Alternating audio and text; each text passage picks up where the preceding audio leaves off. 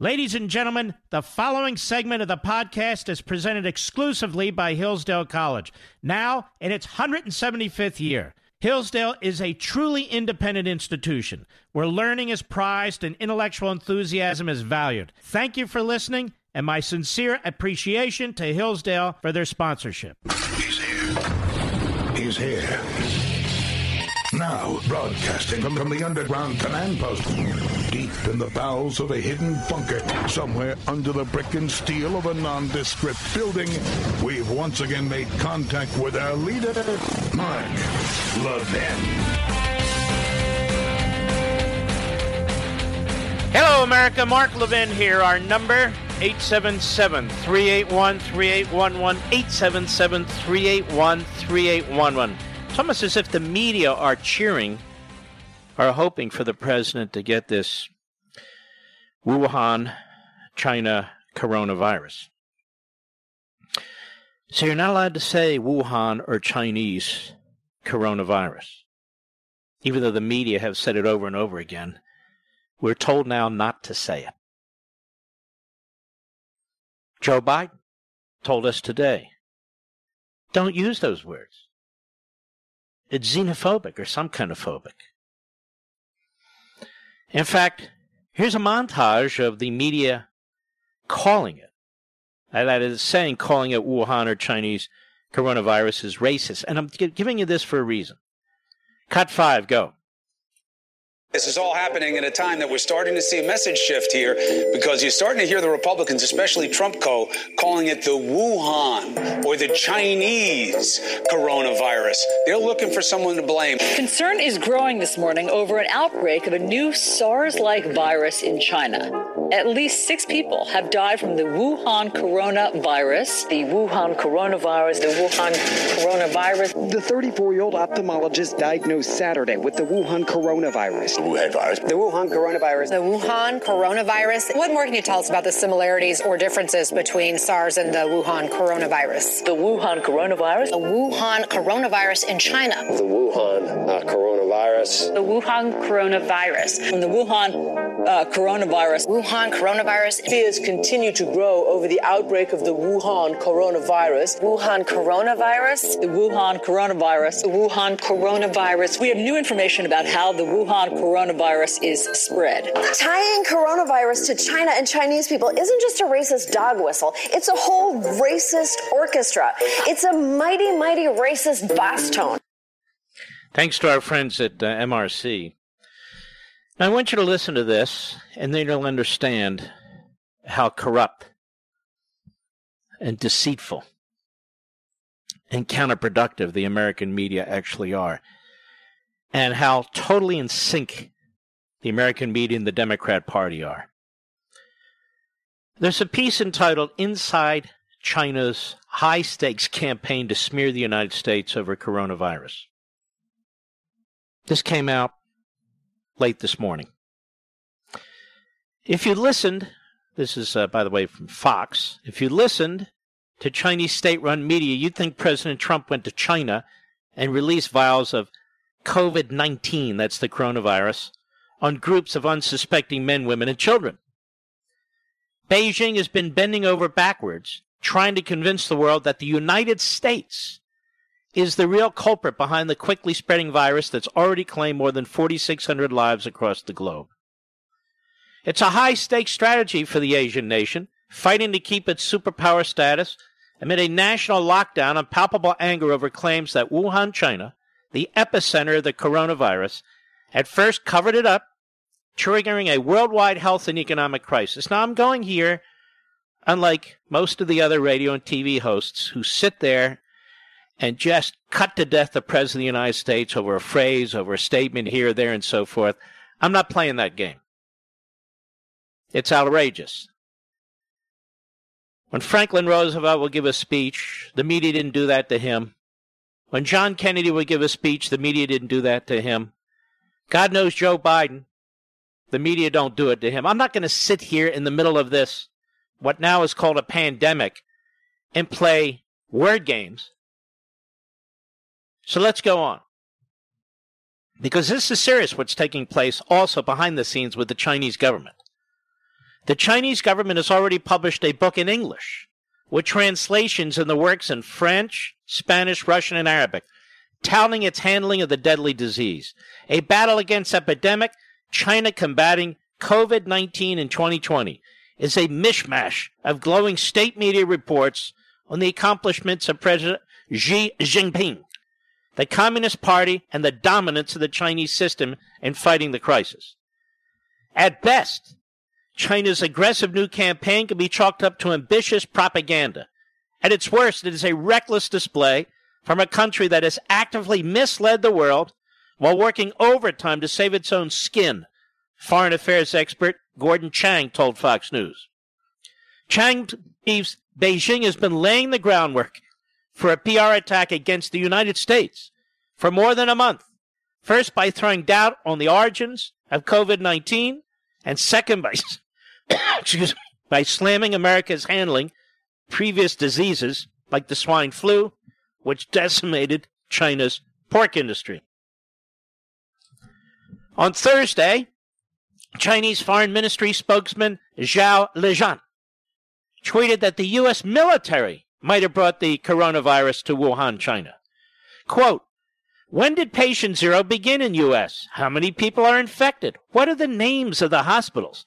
It might be U.S. Army who brought the epidemic to Wuhan.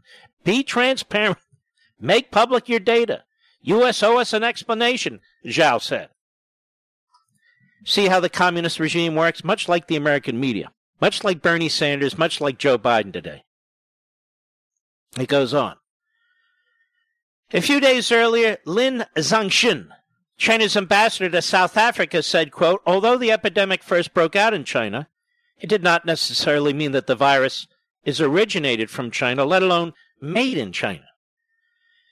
Vague and misleading statements like the one from Lin are ripped right out of China's propaganda playbook and attempt to sow doubt about the global crisis.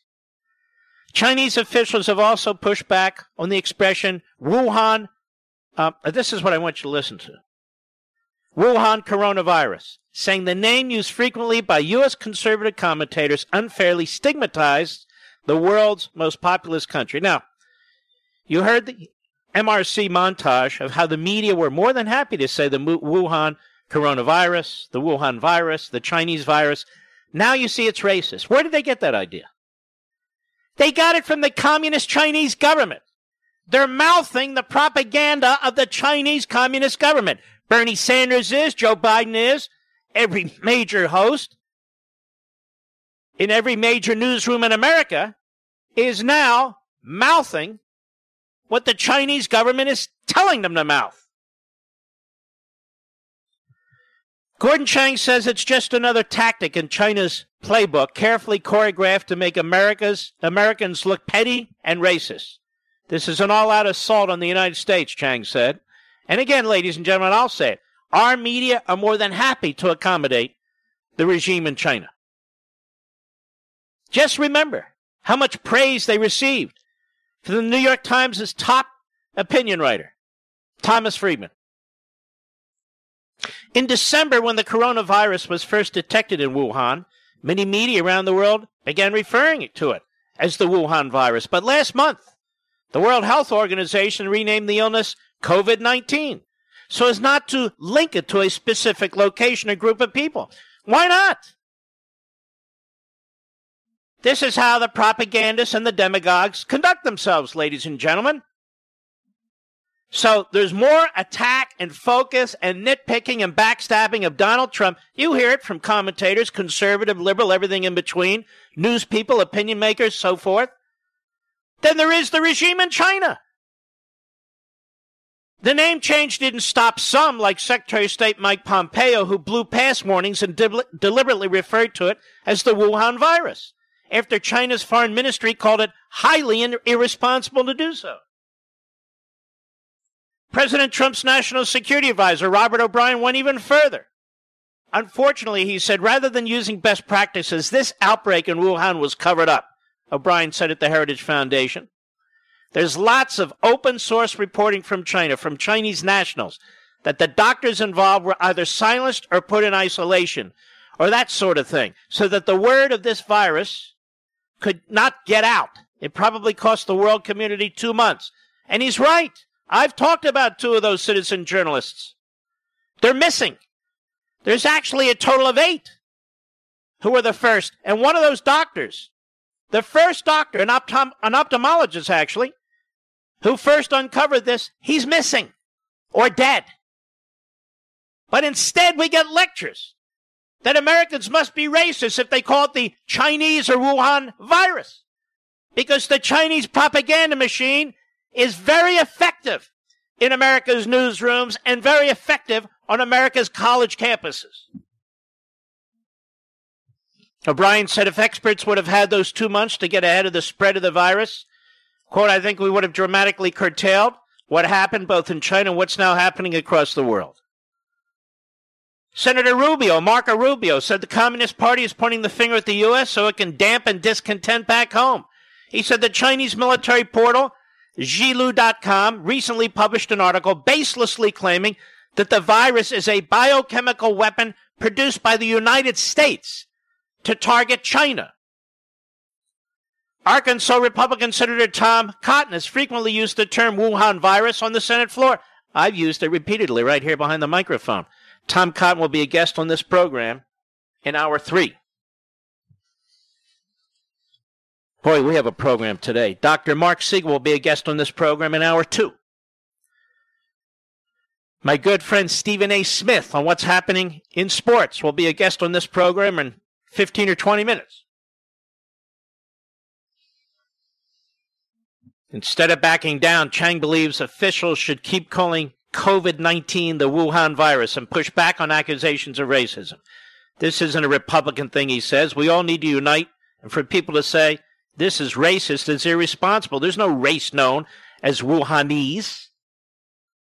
Chang also said calling COVID 19 the Wuhan virus or Chinese coronavirus keeps pressure on the Chinese government and forces it to be held accountable by the rest of the world for its initial response to the global crisis, which was widely regarded as abysmal. Have you heard this today from anywhere else?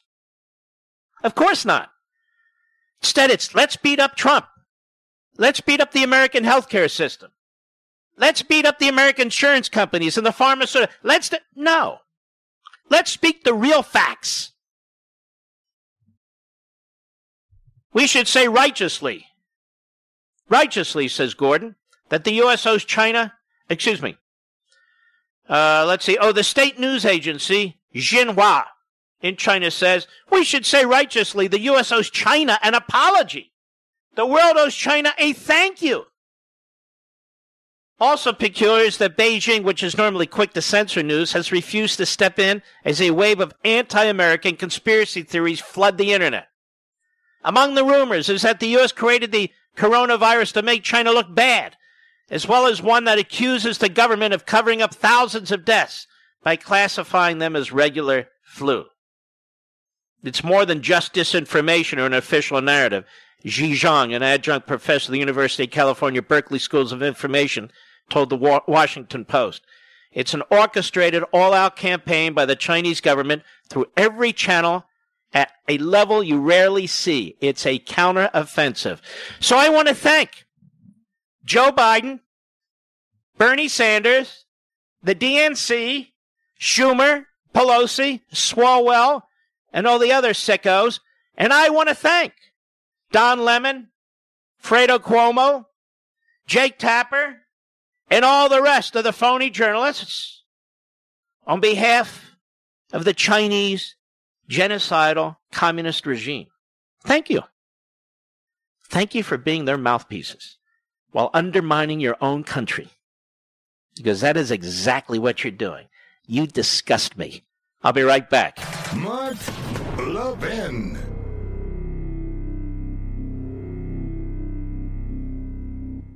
I've been talking a lot about the four pillars or purposes of the Hillsdale College mission learning, character, faith, and freedom. We focus quite a bit on the first pillar of learning, but what about character? Learning the right things to the point where you truly know them is a rigorous business. It isn't possible without strong character. Hillsdale's great president, Larry Arnn, and his outstanding faculty at Hillsdale know that intellectual virtue is meaningless without moral virtue. that having knowledge doesn't mean much if you don't use what you know to serve the good, however possible. And here's an outstanding fact every entering freshman at Hillsdale signs an honor code that reads as follows A Hillsdale College student is honorable in conduct, honest in word and deed, dutiful in study and service, and respectful of the rights of others. Through education, the student rises to self government. Now, to learn more, visit levinforhillsdale.com. That's L E V I N for Hillsdale.com, levinforhillsdale.com.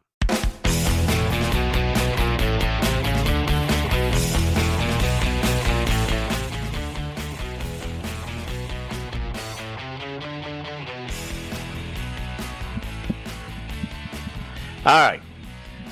I made a mistake. It happens. Stephen A. Smith is scheduled, excuse me, to come on at the top of the hour. Assuming he's allowed to, but I think he's allowed to. We'll see. We're not going to discuss politics. These guys at ESPN, I don't want to get into politics. I want to get them in trouble. I want to talk about what's going on in the sports world. I'm no expert on sports. He is.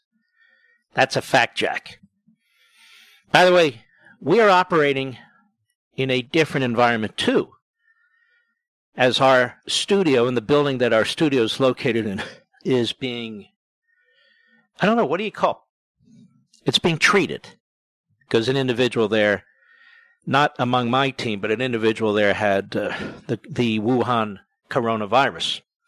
Therefore, we have been moved to a different facility and the satellite broadcast is actually being redirected. We had to work all day on this, our folks did, and I want to thank them. So we have a different phone number if you want to call in for tonight. A different phone co- uh, number for tonight. I don't know what's going to happen tomorrow. Here's the number.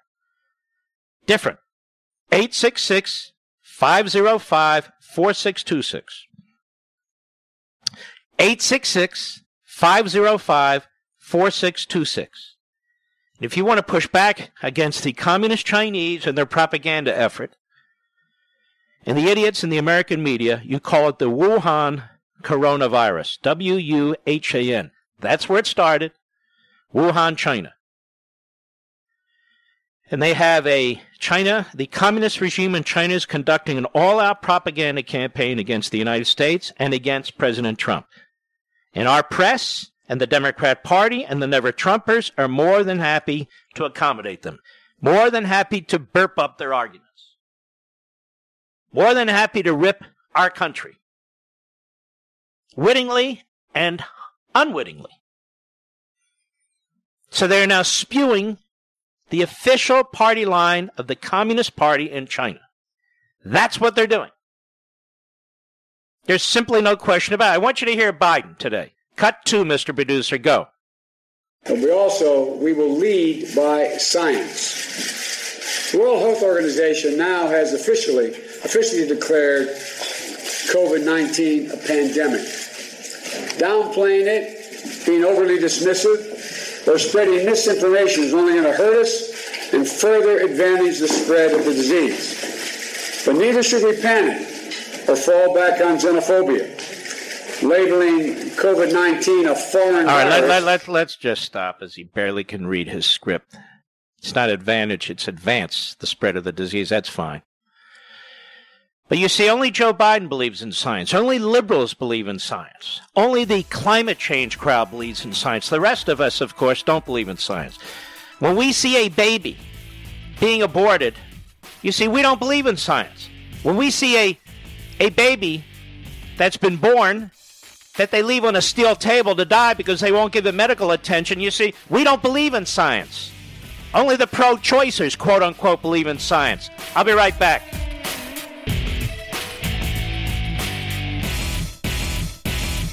I've been talking a lot about the four pillars or purposes of the Hillsdale College mission learning, character, faith, and freedom. We focus quite a bit on the first pillar of learning, but what about character? Learning the right things to the point where you truly know them is a rigorous business. It isn't possible without strong character.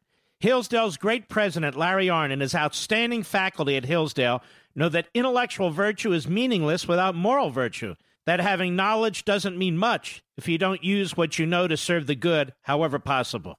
And here's an outstanding fact every entering freshman at Hillsdale signs an honor code that reads as follows A Hillsdale College student is honorable in conduct, honest in word and deed, dutiful in study and service, and respectful of the rights of others.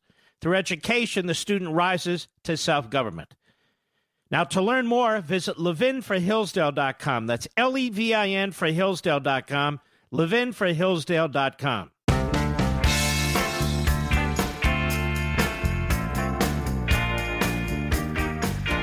Of course, the Democrats are very, very concerned about how we're handling this virus. Because, you see, ladies and gentlemen, they're responsible for nothing. They're accountable to no one. They're not in charge of anything. They're not in charge of a single department of the federal government. They don't have the presidency or the vice presidency. They can say whatever they want, what they would do, how people are screwing up, and so forth and so on. And they can and they are spewing the propaganda of the red Chinese government. You cannot say Wuhan uh, uh, virus, Wuhan virus, or Chinese virus. Wuhan coronavirus is the most accurate description of what we're talking about. It's true. And the Chinese government's out there trashing the President of the United States, just like the American media and just like these candidates running for president. So I ask you, do you think Joe Biden's conducting himself in a responsible way or trying to exploit a potential crisis? Do you think Joe Biden could in any way manage this when he can't even manage to complete a sentence? What about Joe Biden saying if you call it the Wuhan or China virus, that you're a racist and a bigot? He's repeating exactly what the Red Chinese Politburo is telling people to say. But he's not done. Cut four, Mr. Producer, go. We must know the true extent of this outbreak so we can map it, trace it, and contain it. Now, this is this is a bizarre comment. That's exactly what these institutions of the federal government are trying to do, and Joe Biden should know it, since his former boss, Obama, was in charge of these these operations in the past. Nothing's changed. But he wants you to think he sounds much more like the, the guy that can manage this. When, of course, he can't even manage to tie his shoes. And he doesn't even have tie shoes. Has loafers. Go ahead. Nor should we hide the true number of infections in hope of protecting political interest or the stock market. Nobody's hiding anything. You can't turn on a television today without seeing numbers numbers of how many people have it, how many people have died without any context whatsoever. It's like you're watching a basketball game. They have numbers, two sets of numbers. It's really quite appalling. I have no idea today how many people have cancer and how many people have died from cancer this year, or heart disease and heart attacks, or strokes, or automobile accidents, or anything else.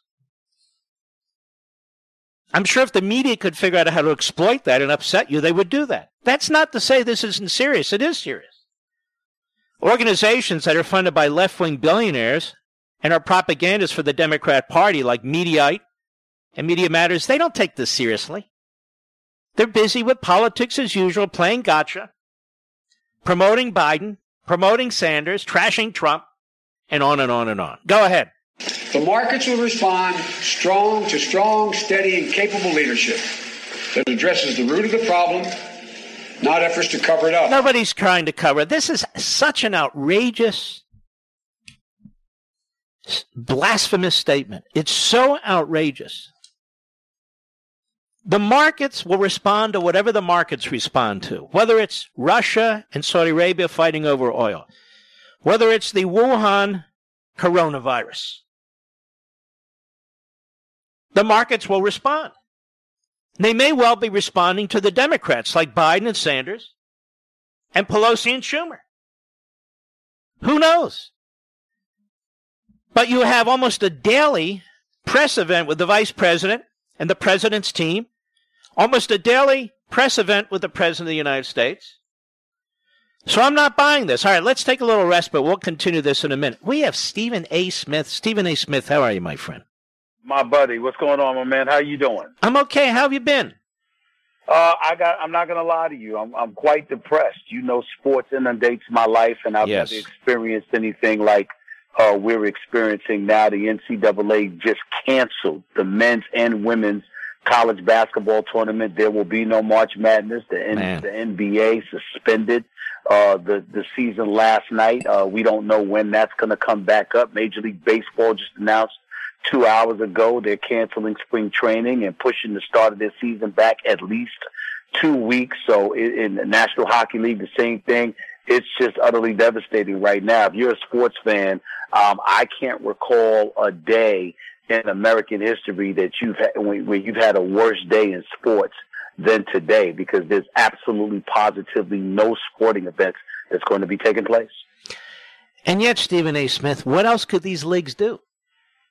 Nothing. Nothing. Uh, they, especially last. Listen, the NBA Commissioner Adam Silver was on the phone with all 30 owners yesterday for hours, and you had some owners that were reticent about playing a game without the fans in attendance because they were very reluctant to do that, and they had proposed maybe postponing or stalling the season for about three to four weeks or whatever as a worst case scenario. But ultimately, their intent was to limit the amount of fans in attendance um, and still go out there and play the games because of the TV contracts, the, the, the exorbitant billions of dollars that they're getting with their TV contracts, etc. But I knew, Mark, that the second one single player tested positive, all of that would change. And sure enough, last night, literally a minute before tip-off time, uh, both Oklahoma City Thunder and the Utah Jazz learned that Rudy Gobert, the center out of France for the Utah Jazz, had tested positive, uh, tested positive for the coronavirus. Um, and so ultimately, you just knew, and sure enough, within a matter of within the hour, the NBA had announced that they were suspending the entire season until further notice. So you kind of knew that was going to happen the second one player tested positive. Because remember, they're not, you're not talking about just sneezing on somebody or shaking hands, Mark. You're talking about sweat. You're out Oh, yeah. sweating and, and perspiring and banging bodies and, you know, sweat being transferred and all of that stuff. Not to mention the sweat on your hands, the sweat that you put on a basketball, the multitude of germs that touches a basketball. So you knew that this was going to be the ultimate effect of it all. What do you think's going to happen with the Olympics? Um, I think at the rate it's going right now, I don't see how you can have it. I mean, because this is not just something that's happening in the United States of America where uh, an abundance of nations get to dismiss it. Italy's got an issue with it. Japan's got an issue with it. South Korea has an issue with it. China uh, has, has has had an issue with it. Um, so there's a multitude of nations involved that it's affecting. Remember, the uh, star actor Tom Hanks and his wife uh, supposedly, purportedly, uh, he learned about it when he was in Australia. And so as a result of it, and with the World Health Organization labeling this a pandemic, uh, there's just no way around it. I don't know how the Olympics can go forward unless somehow, some way, uh, uh, you find a cure for this situation. If you don't do that, I don't know how we can move forward. It remains to be seen. Let me ask you this, and I want to thank you for coming off. I know you have another obligation here, but I want no problem. Let, let me ask you that: What do you do as a sportscaster when all these You know sporting events are they're not happening? Mark, Mark, that's going to be the biggest challenge of my career. Right now, it's not much of a challenge because the story is obviously this issue. And so mm-hmm. you go on and you talk about this issue, you talk about the profound effect that it has on the, on on various leagues, you know, whether it's be football, basketball, baseball, or anything else. But ultimately, Mark, after you do that, after that story subsides to some degree, even though it still exists because teams are not playing or whatever, you can only talk about it so much. So it's going to be an incredible challenge uh, for us to think about the kind of things that we're going to talk about in my industry if there are no games and no competition to actually talk about. It's an interesting question that I simply don't have the answer to at this moment in time. And you know, as this goes on, Stephen A. Smith, depending on how long it goes on, this can affect sports for years to come. You got these farm teams, you got the minor leagues, you got college, you got high school players, and everything else who aren't going to be playing. No question about it. And and listen, like I said, it's an incredible challenge. Uh, but you know what? You have challenges every day when you go to work to perform your job and you handle your business in an exceptional manner that few can do it. I plan on doing the same. Somehow, some way, come hell or high water, uh, I'm gonna find a way to do my job and entertain my viewers and listeners and do whatever the hell I have to do. But I have to tell you, it's an incredibly daunting task. And when you consider the, the, the love that I have to the world of sports, it would be one thing if something happened and the sport was canceled or whatever. But for all of them to go down, it's it's it's simply unbelievable. I remember the cancellation of the World Series in 1994, as I'm sure you remember. Oh yeah. You know what? You might have had to do without it for a few months or whatever, but there was still football, basketball, et cetera, et cetera. Um, you know, 9/11 took place. Nothing compares to that that catastrophe that we endured in 2001. So what happened? Ba- you know, uh, baseball resumed 10 days later. Ultimately, the football season uh, still went on. In this particular situation, obviously a pandemic is taking place. You know this as a result. Every single sports league had to respond because you have to make sure that there isn't just a cadre of individuals or huge crowds that are together, uh, possibly infecting one another. They've got to figure this out. And, you know, collectively, as the human race, we literally need to and must come together, Amen. not just to figure out a core, but to uplift everybody involved. That's what we have to do. Let me ask you this while I still have you. I mean, I I don't mean to be crass, but do these players get paid? Do these teams make money? Somebody going to go broke? Well, I know that the teams are uh, the teams are going to lose money, uh, but I think the players' contract. Matter of fact, I'm pretty sure the players' contracts are guaranteed. Uh, it's not in the case of a disaster, whatever, that you don't get paid. Uh, we have to pay tribute to a guy like Mark Cuban, the owner for the Dallas Mavericks, who spoke on this issue last night in the immediate aftermath. He was sitting courtside when he learned that the season was canceled because remember it was a decision that came down from the commissioner. Yes, he had talked to the owners earlier in the day, but then they played games that night not knowing that a player had had contracted uh, the coronavirus. And so one, upon learning that, being shown uh, the, the the story by his VP, uh, by his media VP guy, uh, Mark Cuban, damn near collapsed in the chair, couldn't believe it that the commissioner came down and made the decision, but stood up, immediately supported the commissioner, then went on national TV and went into the post game and said, folks are going to be paid for the next four games or so, and then after that, we'll figure it out. And of course, the players' contracts are guaranteed, so the likelihood is that they will be paid as well. But make no mistake about it, the owners are going to lose money, and if the owners lose money, then it affects the salary cap that kicks in next year because the salary cap is based on projected income. uh, as well as Oh, wow. real income. And so as a result, if the salary cap is exponentially lower than you had anticipated, then mm. somehow, some way, that's going to trickle down to the players because teams are not going to be allowed to pay for so much money. So those who have guaranteed contracts are fine, but in terms of going out there, getting additional players, adding additional players to the roster, or the mon- um, amount of money that you were once obligated to spend, that may not be the case moving forward, depending on the amount of money teams lose because of this virus. And you know, Stephen A., it's not just the athletes. What about all the people who clean the stadiums and all the people who handle the Yes. food and all these people? All these people don't have guaranteed crap. They're all going to be affected by this. without question because they don't have the guaranteed contracts. You know, you're going to have owners like Mike Cu- or Mark Cuban who, out of the kindness of his heart, will try to subsidize them to some degree, but it's not going to be to the same degree that he would have uh, taken care of them in the event that there was no coronavirus that had infected the world. And so as a result of that, you know that these people are going to suffer. They're going to lose money. But, you know, in your world, think about businesses. Think about mm-hmm. restaurants that are not going to be oh, patronized. Oh, yeah. Think about airlines and, and, and trains and all of this other stuff. This is this is in, incredible. It's going to have an incredibly profound effect, not just on our society, but societies globally throughout mm-hmm. the world, because this is not a virus that has been limited to the corridors of the United States of America. It is global right now. Everybody knows it, and that's why it's important that all hands come together. We stand on deck and we make sure we do what we can to uplift every single soul that we can. Stephen A., we both have to go. Let me just say this. I'm your biggest damn fan. You know that? I am your biggest fan. I put that on TV when I am forced to exercise. I put your show on TV. I don't know about this guy Kellerman or whatever his name is, Max. but uh, that said, but uh, you should be doing more than sports. That's all I'm going to say. That's all I'm going to say. Will. God bless you, I my will. friend. Stay tuned. God bless you, man. It's always good to talk to you. All right, take care. Love that guy. We'll be right back. Mark Levin.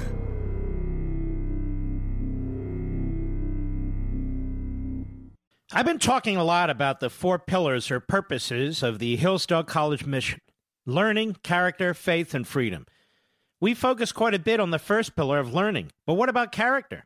Learning the right things to the point where you truly know them is a rigorous business. It isn't possible without strong character.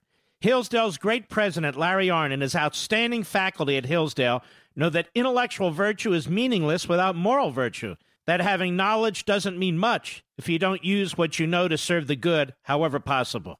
And here's an outstanding fact every entering freshman at Hillsdale signs an honor code that reads as follows A Hillsdale College student is honorable in conduct, honest in word and deed, dutiful in study and service, and respectful of the rights of others. Through education, the student rises to self government.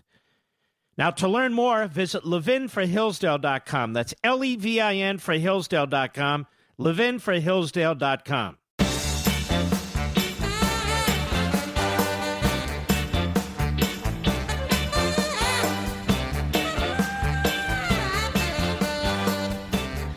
I don't think I'm going to have time to do it in the few minutes we have left this hour, but next hour, I want to tell you what's happening on Capitol Hill on a bill dealing with the Wuhan virus and how the Democrats are trying to pour long-standing policy priorities into this bill. And how the Secretary of Treasury, is my understanding, is more than happy to abide them and oblige their demands. Just, uh, it, it's just appalling. We've got a lot to get to when we come back. We're also going to have Dr. Marc Siegel here in an hour two. Very rarely do I have three guests in one show. Very rarely do I have two. Actually, very rarely do I have one. But I don't, I don't have uh, steadfast rules here other than to try and get the facts and get them to you as quickly as I can. There's a piece in the Washington Beacon by Charles Fain Lehman, and it's entitled Never Let a Crisis Go to Waste. Democrats cite Wuhan virus to push long-standing policy priorities. I want to let you know what's going on in the Democrat House of Representatives as they try to push their radical agenda and a bill that is ostensibly supposed to be dealing with the Wuhan Chinese coronavirus. I'll be right back.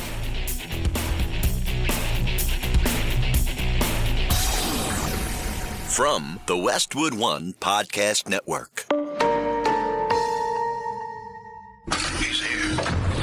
He's here.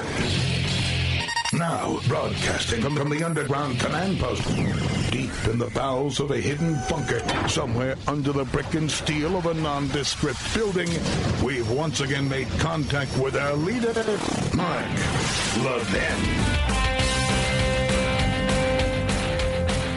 Hello, everybody. Mark Levin here. Our number, 877-381-3811. 877-381. Oh, that number's wrong. Check that. Forget that. We're using a different number tonight as we're using all kinds of different satellites and configurations. Here's the number 866 505 4626. 866 505 4626. Mr. Producer, I'm going to rely on you to let me know in the course of the program who is calling in since I can't pull up that number. Okay? I was talking about uh, what's going on on Capitol Hill and the way the media are reporting this. The red Chinese media based in America called CNN, MSNBC, and the rest of them. Uh, you would think that the Democrats and the Republicans and the White House just trying to work out details. That's not what's going on on Capitol Hill. And thanks to the Washington Free Beacon, let me tell you, Charles Fain Lehman writes As the nation braces for the effects of the Wuhan coronavirus, and by the way, you'll know whether a person is a propagandist for the regime in China or not by the way they label this, this virus. If they call it the Wuhan coronavirus or the Chinese coronavirus, then you'll know they're not influenced by the propagandists in the regime in China. They call it something like uh, Code 19 or whatever numbers and letters they want to get, then you'll know that they're mouthpieces for the red Chinese government. Congressional Democrats and left leaning groups have seized on the moment of crisis to push for the enactment of long standing policy goals. Legislation introduced by House and Senate Democrats has snuck in universal employer funded sick leave. Not that you employers have enough difficulty going on right now, but the Democrats don't care about that. Alongside temporary emergency measures, potentially shuttering employers, and serving as a poison pill to slow congressional negotiations. Democratic electoral groups, meanwhile, have already included the coronavirus in their attack ad messaging, while left leaning policy organizations have called for substantial reductions in incarceration and enforcement in alignment with their pre existing policy goals. Such efforts to push through long standing legislative priorities recall the attitude of former Obama White House Chief of Staff Rahm Emanuel during the Great Recession. You never let a serious crisis go to waste. House Democrats Wednesday, yesterday, released their proposal for a comprehensive fiscal response to the impending pandemic. Much of the bill pertains to emergency related funding, including a, an additional half a billion dollars for SNAP and guaranteed sick leave for individuals quarantined with the disease. But the bill's sick leave section creates new obligations for employers to allow employees to accrue sick leave regardless of whether or not there's a national crisis, and which will persist after the pandemic is over. In effect, the bill would impose a paid leave mandate on employers nationwide, independent of current emergency conditions. A long-standing legislative priority of Democrats which Republicans have consistently opposed for fear of cost. See, the Democrats know how to kill jobs. They don't know how to create jobs, they know how to kill jobs. And this is what they're trying to do now to push in their agenda. The big labor's agenda, the radical left's agenda, the big agenda. The bill's sick leave section creates new obligations for employers to allow employees to accrue sick leave, as I said, Senator Patty Murray scored approving headlines for attempting and failing to pass a proposal for, for employer funded sick leave through the Senate Health Committee. Senator Lamar Alexander blocked her efforts, saying that while universal sick leave would be a good idea, the federal government should pay the cost, not small employers already facing an impending recession. Actually, it's a lousy idea all around. We have no money in the federal government. Although Murray and co-sponsor Representative Rosa DeLauro framed their bill as an emergency measure in response to the Wuhan coronavirus, the pair were in fact reintroducing a bill they had pushed before. As Samuel Hammond, Director of Poverty and Welfare Policy for the Libertarian Niskanen Center, noted, DeLauro and Murray have introduced versions of this bill in the past and will no doubt do so again in the future. For better or worse, Republicans are simply not about to pass a new and permanent paid leave mandate, but they may be open to something more temporary. This is how the Democrats open the door. And here they are now, using this pandemic, as the World Health Organization calls it, using this emergency bill to push their agenda and you haven't heard a damn thing about this on the Constipated News Network, on MSLSD, on the pages of the New York Slimes, the Washington Compost, or any of the rest of the big red China media in America. Now, DeLauro Murray's original bill, Healthy Families Act, would cost employers roughly $1.5 billion a year, according to analysis from the Congressional Budget Office. The DeLauro Murray bill would impose these requirements on businesses with 15 or more employees, many of which are likely to face substantial financial strain in the coming months. While congressional Democrats have focused on implementing universal sick leave, other liberal groups have used the crisis as a pretext for pushing other priorities. Multiple criminal justice reform organizations, so called, have called for the mass release of jail detainees and a major reduction in re- arrests.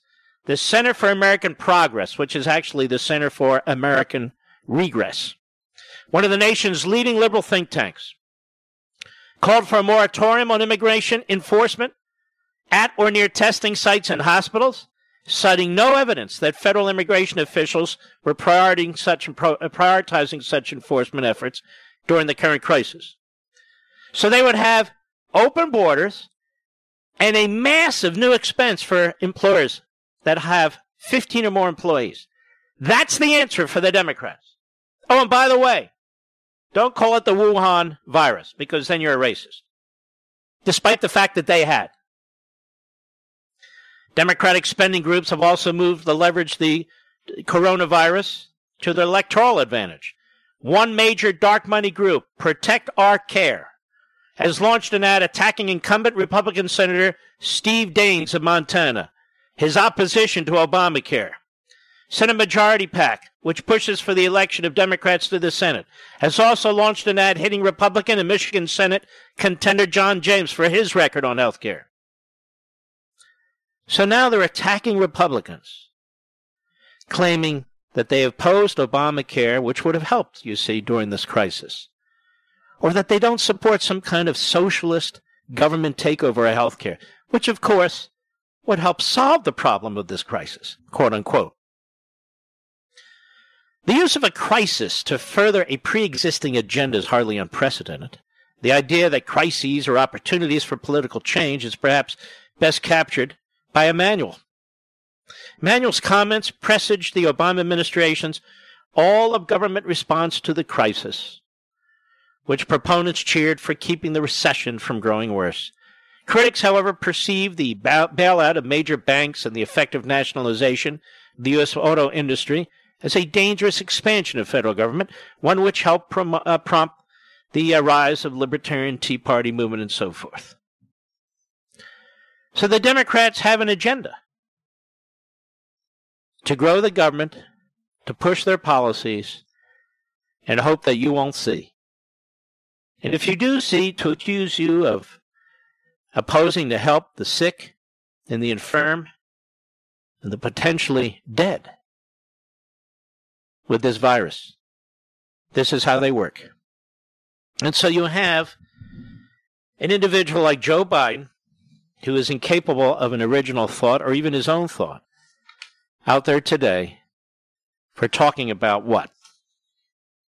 For talking about how, if you call it the Wuhan virus, then you're obviously a xenophobe, a racist.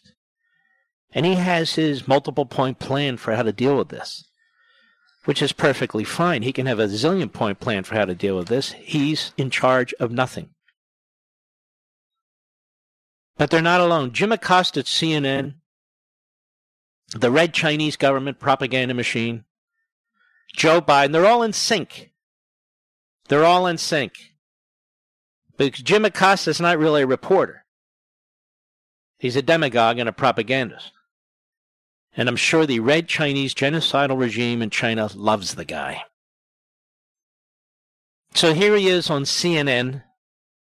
Hat tip, real clear politics, cut seven, go at one point during this address, uh, the president referred to the coronavirus as a quote foreign virus. Uh, that that I think was interesting because as I was talking to sources earlier this evening, one of the points that the president wanted to make tonight, wanted to get across to Americans, is that this virus did not start here, uh, but that they're dealing with it now. Why the president would uh, go as far as to describe it as a foreign virus, that is something we'll also be asking questions about. But it it should be pointed out that Stephen Miller, uh, who is an immigration hardliner who advises the president, is uh, one of his top domestic policy advisors and speechwriters, right. uh, was a driving force in writing the speech. And I right. think it's going to smack, uh, it's going to come across to a lot of Americans as smacking of uh, xenophobia, uh, right. to use that kind of term in this speech, Chris.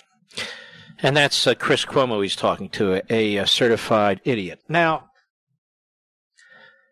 we know what the red Chinese government is doing. And look, the red Chinese propaganda is crossing Jim Acosta's lips. He's repeating it. It wasn't that long ago when the media were calling it the Wuhan virus. But it is a virus that started in a foreign country. We even know the province, Wuhan.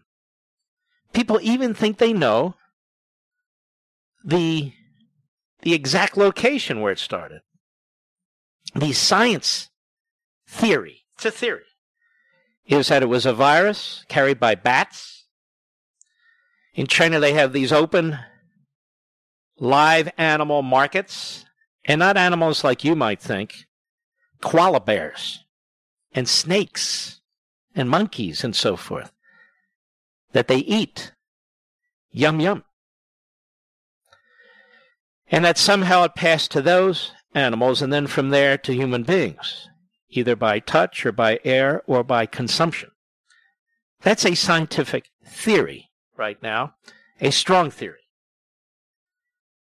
But what our media are telling you and what the red Chinese government is telling you is don't refer to it as a virus from China, as a virus from Wuhan. The real journalists in this matter are not those sitting in the United States. Jim Acosta doesn't seek to go to Wuhan. Not a single person you're watching on television seeks to go to Wuhan, has asked to go to Wuhan, China. None of them. They fear for their own health, they fear for their own safety, and the Chinese will have nothing to do with them. Ask the Wall Street Journal, where a number of their reporters were kicked out not that long ago. Not over the virus, not Wuhan, but over other matters that the Chinese government didn't like. The real reporters are those citizen reporters who have disappeared. The real reporters are the doctors who first who first pulled the alarm, who are now missing or dead. Not Jim Acosta, who has tough questions for our president. And now it's xenophobic to point out where this virus started. No, it's not. They want to go back to 1619 and accuse America of having slavery in its DNA. We want to go back a few months into November to point out that this began in Red China.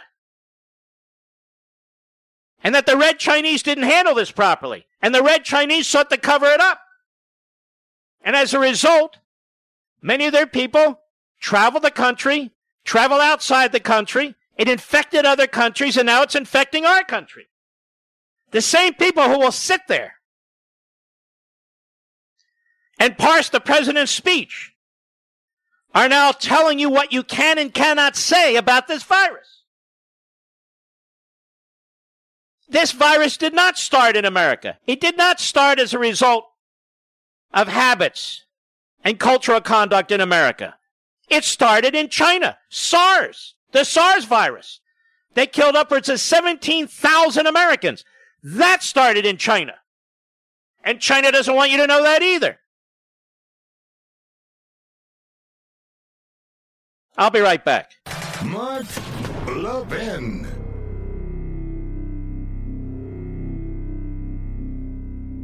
So I've been watching these riots around the country. I'm absolutely sickened. I'm sure most of you are. You know, John Locke once said, Law is not to abolish or restrain, but to preserve and enlarge freedom. Where there's no law, there's no freedom. You want to let rioters burn down your cities? There goes your freedom. You want to get rid of cops? There goes your freedom. You want to elect Joe Biden? There goes your freedom. As you've heard me say many times, I have a liberty agenda.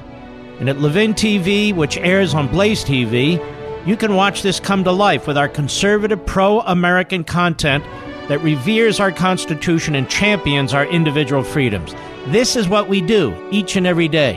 And there's never been a better time to check us out. Just go to levintv.com, L E V I N TV.com, and sign up today for a free 30 day trial.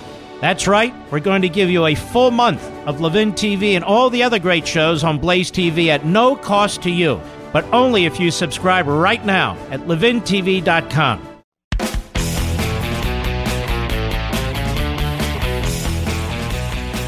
One other thing, folks, over there at the uh, Daily Caller, Christian Datoc points out that White House officials allege Speaker Pelosi pushed to include Hyde Amendment loophole into the coronavirus stimulus plan. What's this about?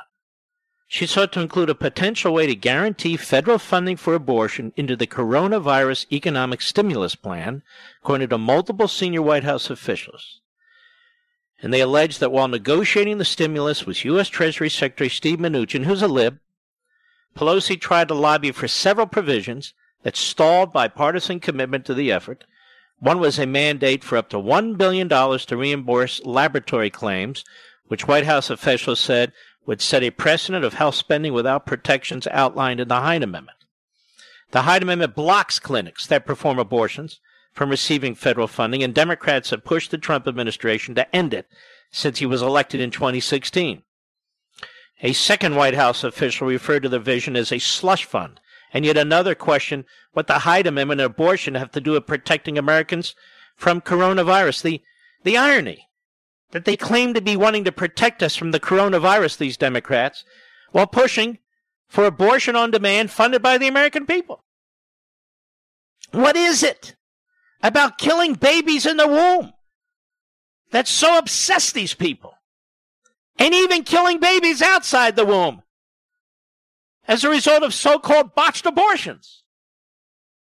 But look what they're trying to do push a massive government mandate on small employers and large employers to, to set criminals free from our federal prisons, to massively expand abortion by, by compelling federal funding of abortion. These are just three. Three of the things the Democrats have tried to include, tried to include in the coronavirus stimulus package. And I've been watching. Not a single newsroom that's reporting on this, not one has pointed this out. Not one. This is why the American people are constantly in the dark about what takes place. So when Joe Biden and Bernie Sanders get up and say the president is mishandling it, how would they handle it? More abortion? More government mandates on employers? And more freed felons? That's how the Democrats would deal with the coronavirus. And by the way, don't you dare criticize their dear friends, the communist Chinese. Don't you dare call this virus the Chinese virus or the Wuhan virus because the communist Chinese have made clear, they've made clear openly and surreptitiously that you better not do that. We are busy blaming the United States and Donald Trump for this. And the Democrats, of course, are more than happy to oblige. I'll be right back. It's been reported that Americans are overpaying on car insurance by over $21 billion. But searching for a better deal can take hours and typically results in a barrage of unwanted spam calls. Until now, thanks to the zebra.com. TheZebra.com is the nation's leading car insurance comparison site because it's the only place you can compare quotes side by side from over 100 providers and choose the best for you in 90 seconds or less. Plus, they'll never sell your information to the spammers, so you won't get all those unwanted calls or emails. You just answer a few questions on a simple, fast form, and they find you the best rates and coverage in your state. TechCrunch calls the Zebra Kayak for auto insurance. Now, the best part is that it's completely free. You can save up to $670 a year using thezebra.com. Whatever your economic situation, the Zebra is committed to helping you save. How much can you save on car and home insurance? Go today and start saving at thezebra.com slash Levin. That's thezebra.com slash Levin, spelled T-H-E-Z-E-B-R-A dot com slash L-E-V-I-N.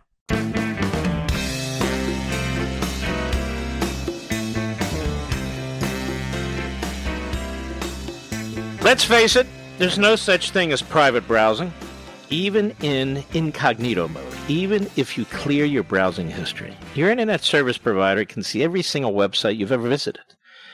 That's why I never go online without using ExpressVPN. ExpressVPN server, uh, and they make sure your ISPN, that is, Internet Service Provider, can't see what sites you visit. Instead, your internet connection is rerouted through ExpressVPN secure servers. Now, each ExpressVPN server has an IP address that's shared among thousands of users. That means everything you do is anonymous and can't be traced back to you. ExpressVPN also encrypts 100% of your data with the best in class encryption, even when you're using public Wi Fi like a cafe or hotel. Use the internet in confidence from your computer, tablet, or smartphone. Simply tap one button and you're protected. ExpressVPN is the fastest and most trusted VPN on the market.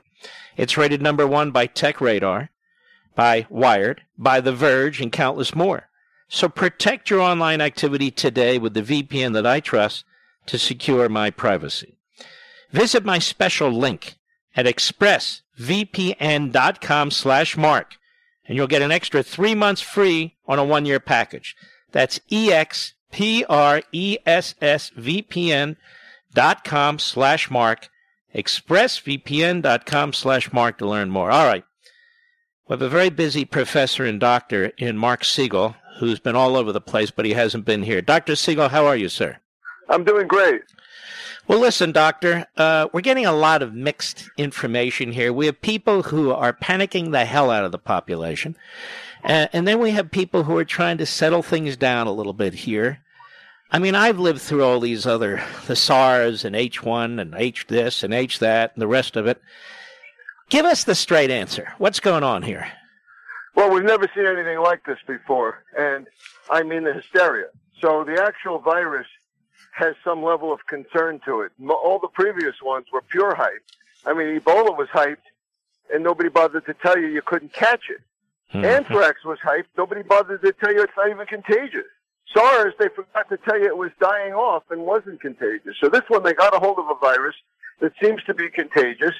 You know, is actually milder than SARS, much milder than SARS. And in, in an organized country, which by the way is a stepchild of ours, South Korea, they're check, they're testing 20,000 people a day there, Mark, and they're finding less than a less than a 0.7 percent mortality rate. So, in other words, and it's and the cases are starting to decrease, and they're still under 10,000 in South Korea. So, I think we're we have something here we need to study. But the draconian response is beyond belief, and it's destroying our economy. Well, that's what I was going to say. I mean, I mean, uh, honestly, I'm just a pedestrian here. I've been around a little while. I'm looking at these numbers. They put them on the screen like they're watching a basketball game. How many people have it? How many people died from it? We don't really know how many people have it or have had it. It could be sort of subterranean or something of that sort. A lot of people die, they may have it, but maybe they had a heart attack. Maybe they were sick to begin with. Who the hell knows? I don't do know. know all of that. We do know all of that. Almost everybody that's dying from it is 80 years old or above. Most of them have other medical conditions like emphysema or heart disease, something major, you know, or, or cancer, God forbid, but they're immunocompromised. So these are the people at risk. Young people are not dying of this. And we're, and we're using to scare us China when we don't know what actually happened in China. We don't know if they got any medical care at all. The thing obviously was going on for months in China without anybody telling anybody. President Trump actually responded very quickly with his travel restrictions. Now he's cutting, he's banning travel to Europe, which is really smart because Europe didn't restrict travel. So here's the thing that's most important that I have to say, Mark. These are public health measures. The public is misperceiving them as risk and danger. That's not what it's about. It's about decreasing the amount of virus that's around so that elderly people are less at risk. That's all it is. Here's what's concerning me, Doctor. There's a handful of you who actually know what you're talking about on television. Then we get former congressmen, current congressmen, uh, former federal prosecutors, professors, the same hosts, the same uh, the same contributors we've seen year in and year out on television, all passing judgment on what's going on. They don't know what the hell's going on. They don't know any more than I do, do they? No, and and and they're they're they're repeating what they hear on some other show. And of course, you know that there's a political agenda here. Let's make the economy economy unstable. Let's let's criticize the president. I mean, all of this has an, all, has a dual agenda. You know, then there are the lawyers, of course, and I shouldn't even be saying this. I'll say it on the radio because you can't see me. The lawyers are thinking, you know, well, if they don't close that stadium or they don't close that school, and and somebody, God forbid, gets it, and another school was closed, guess what happens? It's a lawsuit. Mm-hmm. You know what? You're, you know, the, these slip and fall lawyers are always poised to jump, aren't they? I'll say it on this show. And by the way, Doctor, just for factual information, more people are listening to you right now on this show than watch you on TV. That's the Yeah, nature that. of talk radio. It is massive. but I want to nervous. continue. Don't be nervous. I want I want to continue. By the way, what kind of doctor are you? I'm an internist. I'm a professor of medicine.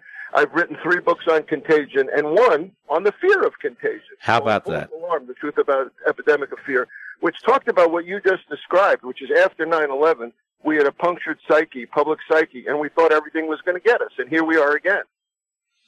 I mean, the stress level, the thing, the things I'm hearing from people are are are it's incredible. I mean, I, I go to the the supermarket.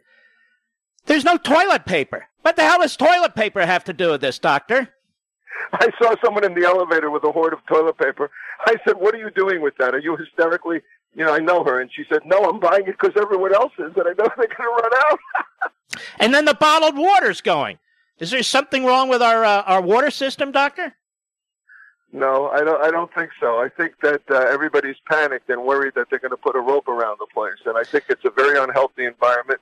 And I think that people are really crazy, hysterical, hysterical. And you said the most important thing: they're self-appointed experts. Everybody has an opinion. You know, if, mm-hmm. if they see it on the television or they see it on social media, and they have an opinion. But I, I'm entitled to an opinion. I've been following contagions for many years.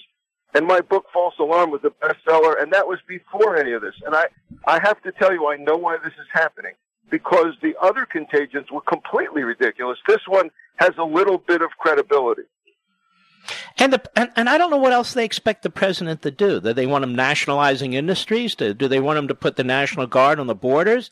Uh, are we going to uh, are we going to uh, ground all the aircraft? Are we I mean, what what is it exactly that they want this president to do? Well, you know my answer to this because it's one you agree with. Had the, had the president called this a national emergency last night, he makes a lot of smart decisions when it comes to public health. I can't, I can't go, you know, that's my field. But had he called it a national emergency, you'd have FEMA breathing down your throat and Department of Homeland Security. When meanwhile, somebody like Tony Fauci or the CDC director or, you know, or HHS are actually handling this quite well with some sober judgment and calm me- messaging. That's what we need. We don't need the hysteria, and we don't need like the National Guard jumping on your door or even FEMA at this point. What are we talking about FEMA for? We, we need to know how many cases we have of this, and and we have a few thousand cases for sure. But What do, what do you make what do you make, doctor, of people who are saying this is the president's Chernobyl and Katrina, as if this is some kind of man-made event in the United States and the president's responsible for it? the president is responsible for only one thing early travel advisories, now the travel ban, putting together a terrific task force, listening to the judgment of scientists. You know, Fauci's been around a long time. Nobody's listened to him like this. The president puts together a, a good team, and, and he's following their guidance. And it's actually, it, it, Dr. Fauci said today that they sat around and deliberated about about the European ban, which I think was very, very bold. And I think his point that the president made last night was right, Mark, which is that, you know, that's where these cases are coming from. The public health officials are saying they're seeding our communities with virus coming from Italy, France, Spain, over 14,000 cases, which again is a small number compared to the flu, which is 35 million cases in the United States this year alone. So, But but now but now, doctor, you have people who are playing with the numbers. In other words, they're saying ten times as many people have died or will die from the coronavirus as have died from the flu. How do they know that? No, they don't know that because they're not considering a few facts. And even even Dr. Fauci got this wrong. Here's the deal: as a pandemic goes along, it becomes less deadly as the virus gets accustomed to the human host. Viruses are like anything; they want to survive, so they so they don't want to really kill their host. So natural selection will make the milder ones predominate.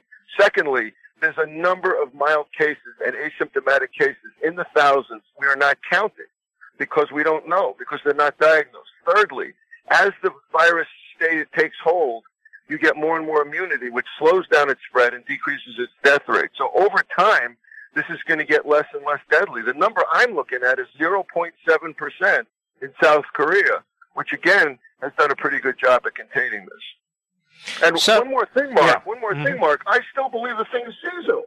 And so Dr. Fauci and I agree on this, that there's a very good likelihood that it will die down in, in the warmer months, as many, as many respiratory viruses do. And so the advice you give to the American people is the advice we've heard. Wash your hands, you know, limit involvement with big crowds, don't panic, you don't have to go on a buying spree. Make sure you have your medicines. In other words, do these things that are rational and commonsensical. Is that pretty Yeah, much it? I, I always add a caveat to that. I always say, if you wash your hands and you stay hydrated and you sleep well and you distance yourself from someone sneezing and coughing, there's going to be a big benefit here. You're going to cut down on influenza cases. So it doesn't even matter how many of these cases there really are. It's something we should be learning to do anyway. So there's a gain to that. But every time you say, change your clothes, you're signaling corona is in your midst. And that's where the hysteria is coming from. Too much personalization of worst case scenarios, thinking it's going to get me when it's not. You know, Dr. Marc Siegel, I don't know you, although I feel I have watching you on television all these years. You're a very bright man. You're a very courageous man. What is the name of the book again? I want to get it out there. Mr. Producer, put it on our social sites. Thank you, Mark. A false alarm, the truth about the epidemic of fear.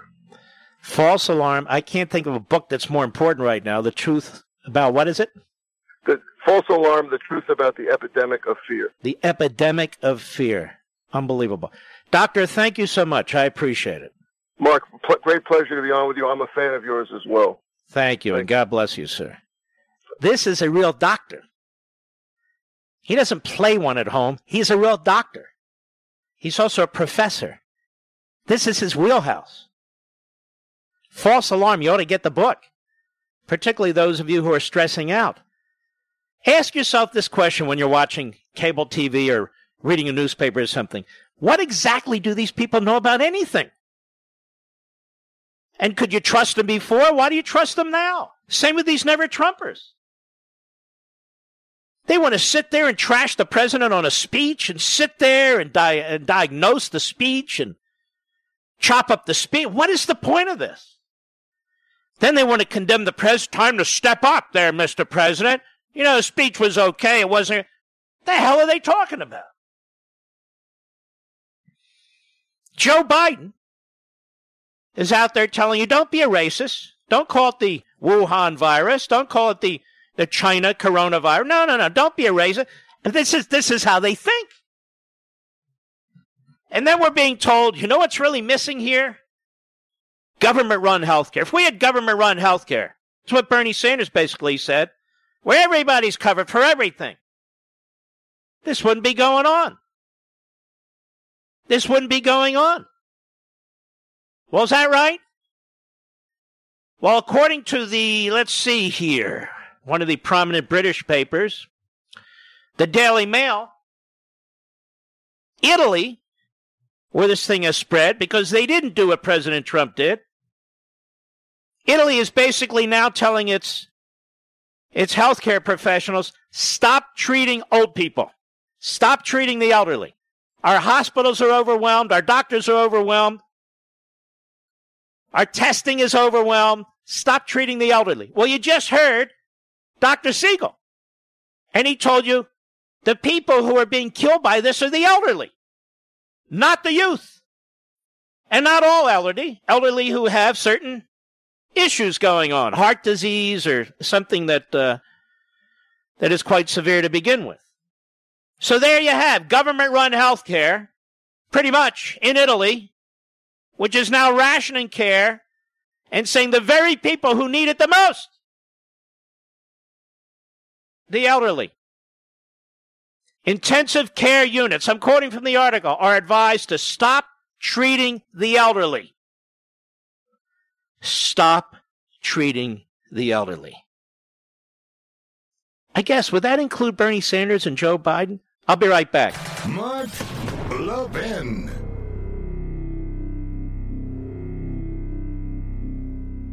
Do you know what we do at Levin TV on the Blaze TV network? Well, we give you intelligent content you won't see anywhere else. We just did a deep dive into the genius of federalism, which is a big word that the left apparently just learned last week. History and current actions have shown us that so called progressives will use any crisis to further their big government agenda. Small businesses continue to be hurt while the left holds them hostage in order to gain more power over each and every American. There's nothing more important in these times than the facts, and that's exactly what you get on Levin TV. Smart people like you deserve smart programming, but remember, we can only continue to produce this type of programming if you continue to participate. Right now, we've made it easier than ever before. Just go to levintv.com, L E V I N TV.com, and enter promo code Levin to get $30 off your annual subscription. That's 30% off, and that's just over $5 a month for the most amazing shows and programming available. That's levintv.com, promo code L E V I N.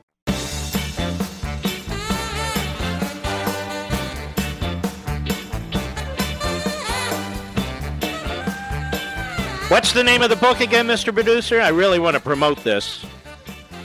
False Alarm by Dr. Marc Siegel. I want you to get a copy of it. Go to Amazon and get it. It couldn't be more timely and more important. And this is Dr. Siegel's wheelhouse. That's quite obvious. You don't need to listen to these, these politicians dressed up as journalists and these politicians dressed up as Democrats. My God, they'll drive you off the roof. They're so full of it. And these clowns in TV and radio who pretend they know something, and the ones that know they don't know anything, what do they do? They turn on the president and start nitpicking. The value of this format and other formats that I'm on is you can actually talk to and with people who know what the hell they're talking about. You know, you'd pay off your IRS debt if you could, right? It's almost tax time. But maybe you just can't because you don't have the money. Now you're asking this important question Is this the day the IRS shows up at my work, takes my wages, steals my bank accounts, and even knocks through my door? Let me suggest a way to end your IRS nightmare. Call Optima Tax Relief, America's most trusted tax resolution firm. They're experts in the Fresh Start Initiative, a powerful IRS program that could save you thousands if you qualify. In fact, Optima has resolved over a billion dollars of tax debt for people like you. They are the best in this business. They have the best, most skilled, most aggressive experts who are there to protect you. Get the peace of mind that comes when you have Optima on your side, standing between you and the IRS, fighting to help stop aggressive collection actions and helping to protect your assets. Don't wait. Put your IRS worries to rest. Call 800 499 6300. 800 499 6300. That's 800 499 6300. Some restrictions apply. And for complete details, please visit OptimaTaxRelief.com. Look, I'm not saying, and Dr. Siegel's not saying, if you have a very weak immune system, you need to be smart. If you're elderly and you have some underlying significant issues, again, be careful where you're going. Stay clean. You don't need a whole lot of visitors. Just cool it for a while. That's the truth. And this will get bigger because it's a virus. But there does need to be context. There needs to be common sense. You need to take a look at history, recent history. And so it doesn't take a brainiac to say that this is going to get worse before it gets better. It's true. But it also doesn't take a brainiac to say this isn't the bubonic plague, because it's not. It is the Wuhan Chinese coronavirus. It came out of China. It spread through China. China, because of its communist regime, allowed this to spread outside its borders. I'll be back. From the Westwood One Podcast Network. Ladies and gentlemen, this final hour of the podcast is sponsored exclusively by AMAC, the Association of Mature American Citizens. Now over 2 million conservative members strong, AMAC believes in and stands up for the values that we care about faith, family, and freedom. Thank you for listening, and please support AMAC. And you can become a member at amac.us slash join. He's here. He's here. Now, broadcasting from, the underground command post, deep in the bowels of a hidden bunker, somewhere under the brick and steel of a nondescript building, we've once again made contact with our leader, Mark Levin. Hello, everybody. Mark Levin here. Our number 877-381-3811. That's not our number. It's like a habit. I can't help it. I'm like Pavlov's dog. We have a new temporary number due to the fact that we're had to organize our program uh, from a new studio with new satellites, new interchanges, new all kinds of stuff. But we did it. The number is 866 505 4626. 866 505 4626. I want to thank Bart Tesler. I want to thank Rich Sementa. I want to thank our man, Justin, and all the other folks that made the airing of the show today possible because it was a hell of a job. I will not be here tomorrow. It's not because I'm sick. It's not because I have the coronavirus. Nothing untoward, nothing sickly. I have something I actually have to do. And so I will be doing it tomorrow. And of course, I'll be back on Monday, God willing. Uh, we have a third guest tonight in just a few minutes. Great Senator Tom Cotton, who I've come to really respect in a big way. Uh, he's been focused on China for a long time, and I wanted his uh, input into what's taking place as well. Now, I want to move to another subject first before we get to Senator Cotton. There's a piece in the style section of the Washington Compost dated today by a woman by the name of Margaret Sullivan. She's a reprobate, very nasty left wing woman uh, who considers herself particularly intelligent, which means she's the opposite. Sort of the Joe Biden of the style page.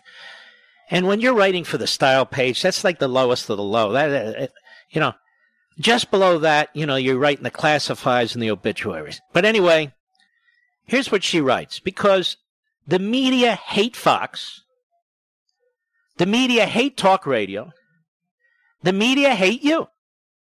It is the weirdest thing to have these endless op eds, opinion pieces, television shows that are focused on the undoing of the Fox News channel.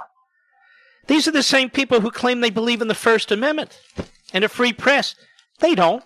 They only believe in a left wing Democrat Party press. All the rest can go to hell and they wouldn't mind in the least. Margaret Sullivan. Margaret Sullivan. Murdoch should cure Fox News' distortions. The insidious feedback loop between President Trump and Fox News is no secret. Okay. There you go. Now, the insidious feedback loop between the Washington Compost and every Democrat president, between the Washington Compost and the Democrats in Congress, among the reporters in the Washington Compost, who are left wing Democrats or have family members that are, that's not a problem.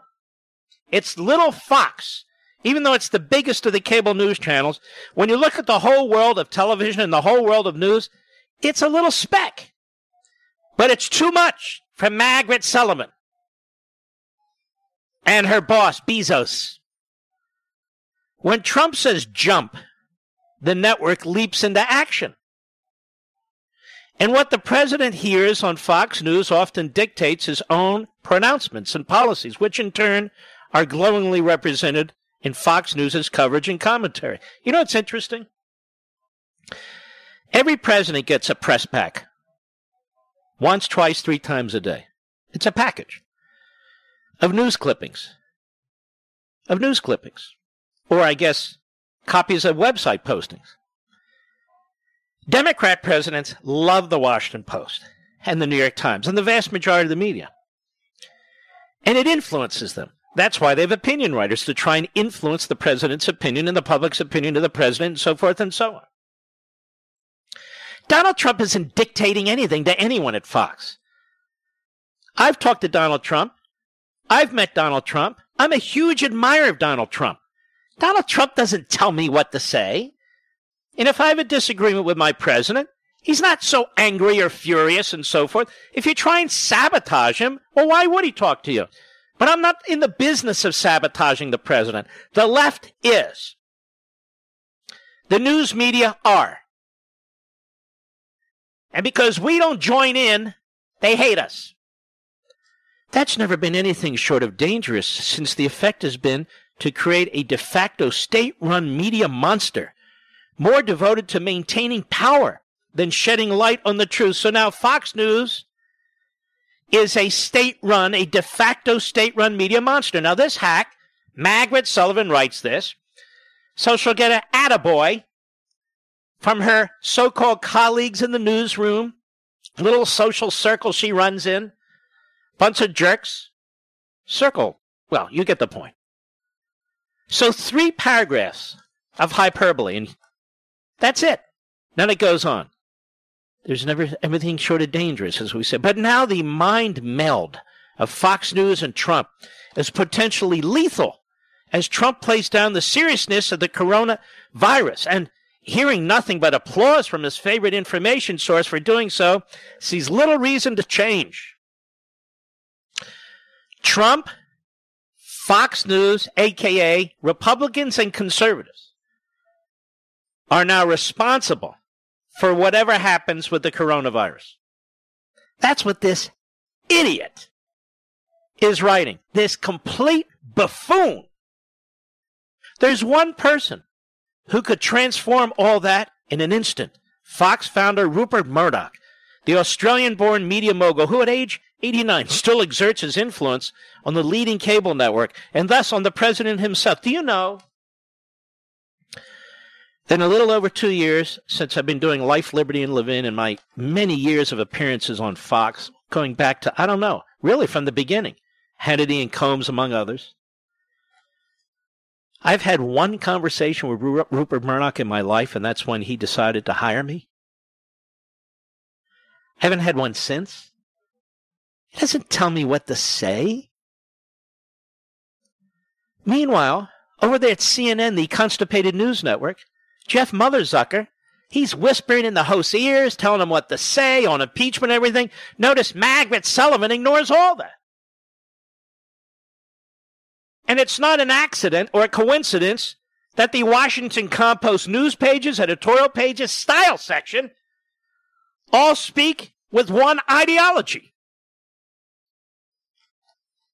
Goes on. Chris Wallace, the independent and tough minded Fox News interviewer, who serves as the network's chief reality officer. Chris, she ain't helping you, trust me. She ain't helping you in one bit. Has revealed that the executive chairman of the News Corps and co chairman of Fox Corps likes to give feedback on what he sees on the network. Quote, he cares tremendously about the news, Wallace said, according to The Guardian. When I have contact with him, he never is asking about ideology, just what's going on, what's happening, tell me. That's, ladies and gentlemen, friendly. Mr. Producer, I probably say that to you when I come on, don't I? How you doing? What's going on? Don't you folks say that when you go to your workplace or when you talk to other people, colleagues and so forth? That's a little hard to believe, writes Margaret Sullivan, because she knows everything. Given the network's long history of Clinton bashing and birtherism lies about Barack Obama and its peddling of conspiracy theories. No, no, no. I don't believe Fox was peddling the Russia conspiracy theory. Do you folks? Or the Ukraine conspiracy theory. Do you folks? No, that would be the Washington Compost. And this birthism stuff? Sure, there are people who promote that stuff, but the network wasn't promoting that stuff. Get your facts right, you moron. You moron. May I say that? I will say that. Let's continue. So imagine if the word flowed down from on high that Fox News should communicate to Trump that he needs to take an entirely new track on the virus. Imagine if Murdoch ordered the network to end its habit of praising him as if he were the dear leader of an authoritarian regime, and it goes on and on and on. Notice this this moron, not a word about an authoritarian regime. That's the source of this virus. Not a word about the steps the president has taken early on and since to try and address this. This is why you despise the Washington Compost. This is why it's bankrupt. It was going under until a billionaire from Mexico, a telecommunication magnate, bought 20% of it. Actually, it's the Compost, not the New York Times. Oh, Bezos. He bought it and saved it and protected it. And this clown's job. I'll be right back. Mark Levin.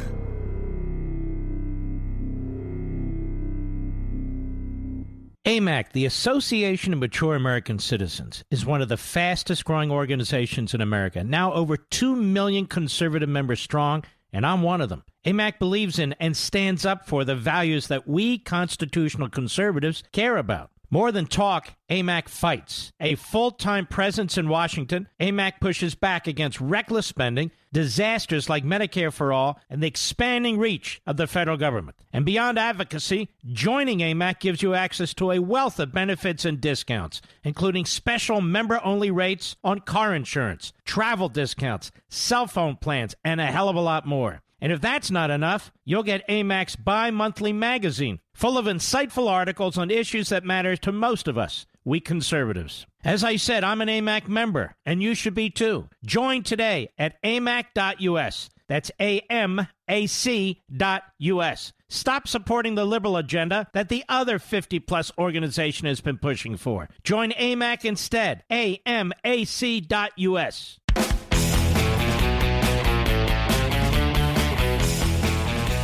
Senator Tom Cotton, how are you, sir? Hey, Mark, how are you? I'm okay. What do you make of, uh, well, first of all, these attacks on the President of the United States? Isn't it interesting that there's a lot fewer attacks on Xi and what China did to cause this in the first place? Yeah, it's the Chinese Communist Party that's ultimately responsible for this virus spreading around the world, Mark. And so, why we have people telling us, don't call it the Chinese virus, don't call it the the Wuhan virus. And I'm reading that the Chinese government is pushing this propaganda that if you use those words, you're obviously a racist. And now they're blaming it on the United States. Have you read this? Have you heard this? Oh, Mark, I have seen it now for weeks. A bunch of politically correct left wing busybodies who have obviously lost their mind. 1st mm-hmm. off, all those outlets that are now running hand wringing pieces about calling this the Chinese coronavirus, the Wuhan virus, themselves use those terms in recent weeks. The New York Times, the Washington Post, CNN, and so forth. And second, it is important that we use those terms in no small part because the Chinese Communist Party is trying to claim the United States is responsible for it. That kind of disinformation is appearing as we speak on Chinese language media in China. That kind of information, in many respects, in one way or another, is appearing in American media. Have you noticed that? Again, it is remarkable that our media will rush to attack the president in the middle of a pandemic when they say really not a word about Xi Jinping and what the communist goons did to help create this crisis in the first place by refusing to sound the alarm early in December by cracking down on whistleblowers like Dr. Li Wenliang, who is now dead of the coronavirus, leaving behind a pregnant wife and a young child, and other efforts to sweep all this under the rug. Tell me, how many of our top scientists have been allowed in the Wuhan province to figure out what the hell's going on here? Mark, I'm not aware of a single one. None. Um, I, we've we've had small teams in Beijing, but that doesn't do much good. Um, China is obviously still trying to cover up what happened in Wuhan and how this virus spread so rapidly throughout China and then around the world, and trying to blame other people for what is plainly their fault. How many American reporters? I don't expect senators and congressmen to go. American reporters, most of them are sitting in Washington, sitting in New York. How many of them have even sought permission to go to Wuhan province to figure yeah. out what the hell's going on? Some, something tells me, Mark, that all of those people comfortably sitting in green rooms and newsrooms in Washington D.C. and New York have not been aggressively pursuing visas to get into China so they can visit Wuhan. Now, some of some of the bureaus reporters in Beijing have gone to Wuhan. I think they've had trouble staying there because the Chinese Communist Party doesn't want any transparency there. But all of these left wing reporters and talking heads on TV, suffice to say, they're not exactly beating down the door to Beijing to try to figure out what actually happened in China. Now, when this thing broke out, sometime in November, probably earlier, we learned about it in this country, maybe December, early January. What was the United States Senate doing?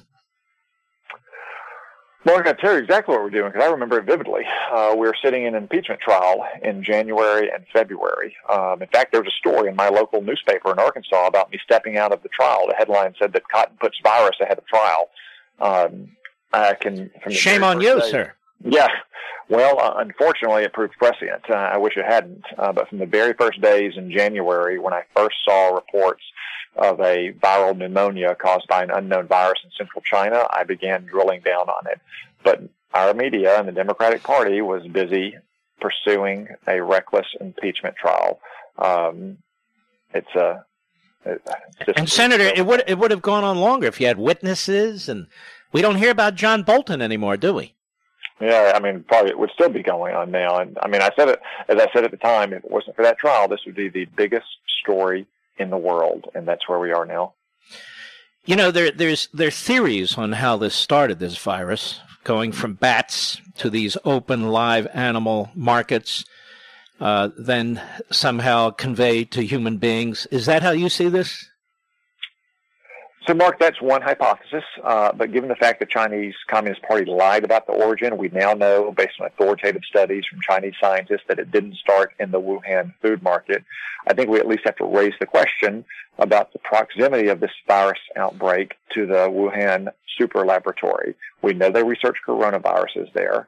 We know that China has a history of poor safety practices at its laboratories. This is all the more important that reason why China needs to be transparent and why we need a team of international scientists to be uh, available to or be allowed to visit Wuhan and get to the bottom of the origin of this virus so we can, help understand how to uh, diagnose it, how to treat it. And why is it, Senator Cotton, that you dare to even raise the issue saying it's worth looking at and you are attacked as some kind of a conspiracy nut? Again, I mean, the, the, media seems to be more eager to blame Donald Trump and blame Republicans than blaming Chinese communists for unleashing this plague on the world. And given the fact that this originated just miles away from that laboratory and that China has a long history of shoddy safety practices in their laboratory, of course, the only reasonable and responsible thing is to ask the question, get the evidence, and see what it says that's what we can't do right now, and that's what our media seems uninterested in. And uh, let me ask you this: Have you been briefed on uh, on the virus? Do you feel like the administration is taking all the the professional steps it can? It's listening to its scientists and so forth. It seems to me they are. So, so first, the president made a uh, tough but a bold decision in January to shut down travel from China. Um, 22,000 people were arriving from mainland China a day. Unfortunately, a lot of his public health scientists said he shouldn't do that because sometimes these, pub, these so-called public health experts share the same kind of political correct outlook that our media does. He made the same difficult decision, painful though it may be for allies, to shut down travel from Europe last night, which is the new locus of the disease worldwide. Um, the administration could do things faster. Much of the problems lie in the Center for Disease Control, which repeatedly botched the production of new test kits and impeded local local laboratories or private businesses from developing test kits. That is improving, but it needs to get faster. Mm-hmm. So there seems to be uh, some kind of schizophrenia running rampant out there, among other things, particularly on the left and with the never Trumpers. On the one hand, they say the president must rely on the CDC and his scientists. Okay. On the other hand, they say the president must fire people because the CDC and those scientists let us down. Well, which is it? Yeah, it, it can't be both, Mark, and I'll tell you what it should be.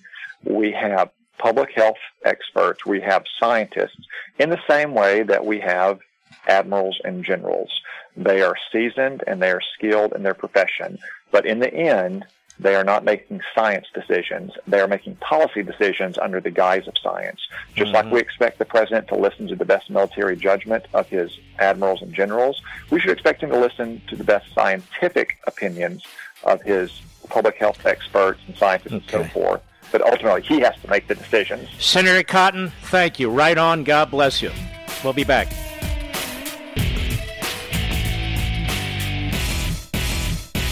AMAC, the Association of Mature American Citizens, is one of the fastest growing organizations in America, now over 2 million conservative members strong, and I'm one of them. AMAC believes in and stands up for the values that we constitutional conservatives care about. More than talk, AMAC fights. A full time presence in Washington, AMAC pushes back against reckless spending, disasters like Medicare for All, and the expanding reach of the federal government. And beyond advocacy, joining AMAC gives you access to a wealth of benefits and discounts, including special member only rates on car insurance, travel discounts, cell phone plans, and a hell of a lot more. And if that's not enough, you'll get AMAC's bi monthly magazine, full of insightful articles on issues that matter to most of us, we conservatives. As I said, I'm an AMAC member, and you should be too. Join today at amac.us. That's A M A C A-M-A-C.us. Stop supporting the liberal agenda that the other 50 plus organization has been pushing for. Join AMAC instead. A M A C A-M-A-C.us.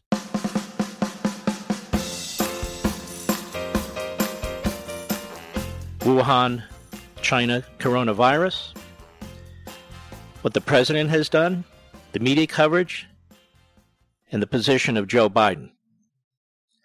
We're going to address all of this. So I think it's a very, very important program. I hope you'll watch it this Sunday, 8 p.m. Eastern, 5 p.m. Pacific, on Life, Liberty, and Levin. Now, look, I don't appear on all these other shows to promote it like other guests, like other hosts do. Maybe I should. But I figure at this point, you either like the program or you don't. My goal is once you've watched it, you've spent part of your Sunday with me and with the guests, you've learned a lot, and you've learned information that actually can improve your life or at least alert you to certain issues that you need to know about. So if you're sick of the coverage you're seeing, you question the information you're getting, I hope you'll watch this Sunday, very important, Life, Liberty, and Levin when my special guest is Michael Pillsbury, one of the preeminent experts on China, as we go through these various issues. Very important as far as I'm concerned.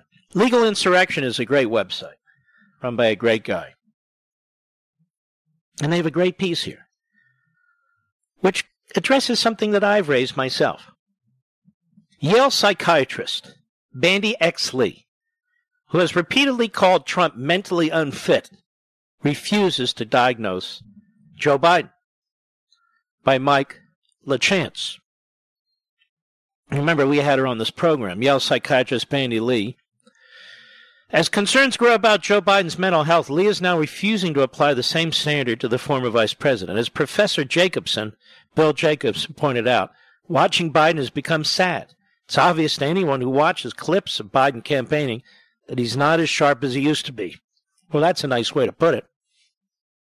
Bandy Lee suddenly thinks diagnosing someone from afar is inappropriate. Lance, uh, excuse me, Nancy Letourneau writes at the Washington Monthly, Bandy X. Lee, one of the mental health professionals who's been very vocal about Trump's unfitness for office, explained why a declination to diagnose Biden is in keeping with professional standards.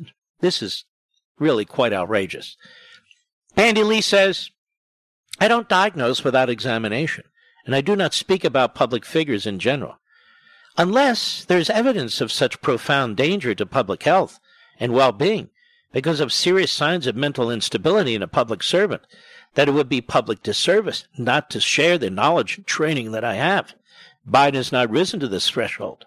I never spoke up about a president or a presidential candidate either before or after Donald Trump, and neither have thousands of mental health professionals who've come forth with similar concerns in ways that are unprecedented in U.S. history for any president of any party. I only speak up when there's a medical need of such great magnitude as to risk the survival of the human species. This is definitely Donald Trump, not Biden. Nor is it Bernie Sanders, Hillary Clinton, or any other false equivalences people wish to create for political purposes.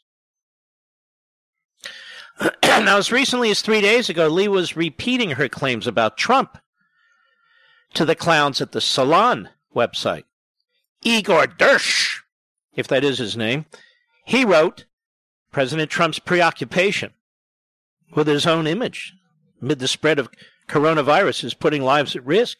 And Vice President Pence is only enabling him. Yale psychiatrist Dr. Bandy X. Lee told Salon in an interview this week. And it goes on.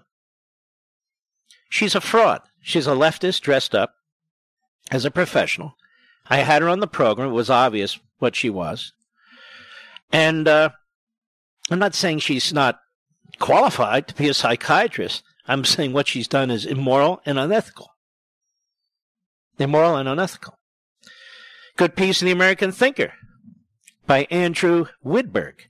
If only America had this one thing, say Democrats, we'd be safe from coronavirus. What is it? A socialist healthcare system. And what do they do? Well, he points out throughout the Cold War, Europe didn't have socialized medicine. It had American funded medicine because America subsidized Europe's defense budget. Second, people in socialized medicine countries don't have babies. Europe has a negative growth rate. A pay it forward medical system doesn't work when the bulk of the users are using, not funding, the system while the number of young people funding it shrinks. Europe tried to fix this by importing cheap labor from Turkey, Africa, and the Middle East. That's not working well. Third, socialized medicine doesn't offer care. It offers access. Access without good outcomes is not medical care. Scott Atlas's The Worst Study Ever, which is available intermittently, a commentary, broke out the numbers. You want to hear some of this? Well, I do. World Health Report 2000 was an intellectual fraud of historic consequence, a profoundly deceptive document that is only marginally a measure of healthcare performance at all. The report's true treatment was to rank countries according to their alignment with a specific political and economic ideal, socialized medicine, and then claim claim it was an objective measure of quality.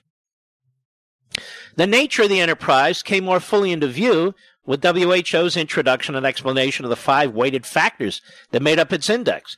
Those factors are health level, which made up 25% of overall care, health distribution, which made up another 25%. Responsiveness, counting for 12.5%. Responsiveness distribution at 12.5%. And financial fairness at 25%. The definition of each factor revealed the ways in which scientific objectivity was a secondary consideration. So they politicized the process. Then they go through hospital care in China, does the piece in the American Thinker. The only way to control prices under socialized medicine is to deny care to society's dead weight. And who are the dead weight? The old and the sick. You see, that with Britain's Liverpool care pathway, which sent thousands of elderly patients to an early death, you just heard it in Italy. They told urgent care providers don't care for the elderly. You see, it's easy to save costs if you don't care for the elderly and the sick when you're running a healthcare system. Bernie Sanders, in addition to many other outrageous, stupid things, says we pay twice as much for healthcare as any other country. Well, that's not necessarily a bad thing. Maybe it's a great thing. And maybe it's a great thing because we care about our elderly, because we're willing to pay money for these rare diseases that inflict several hundred or seven thousand people out of 320 million. Maybe it's because we truly are a compassionate people, not because people are getting ripped off and all the rest.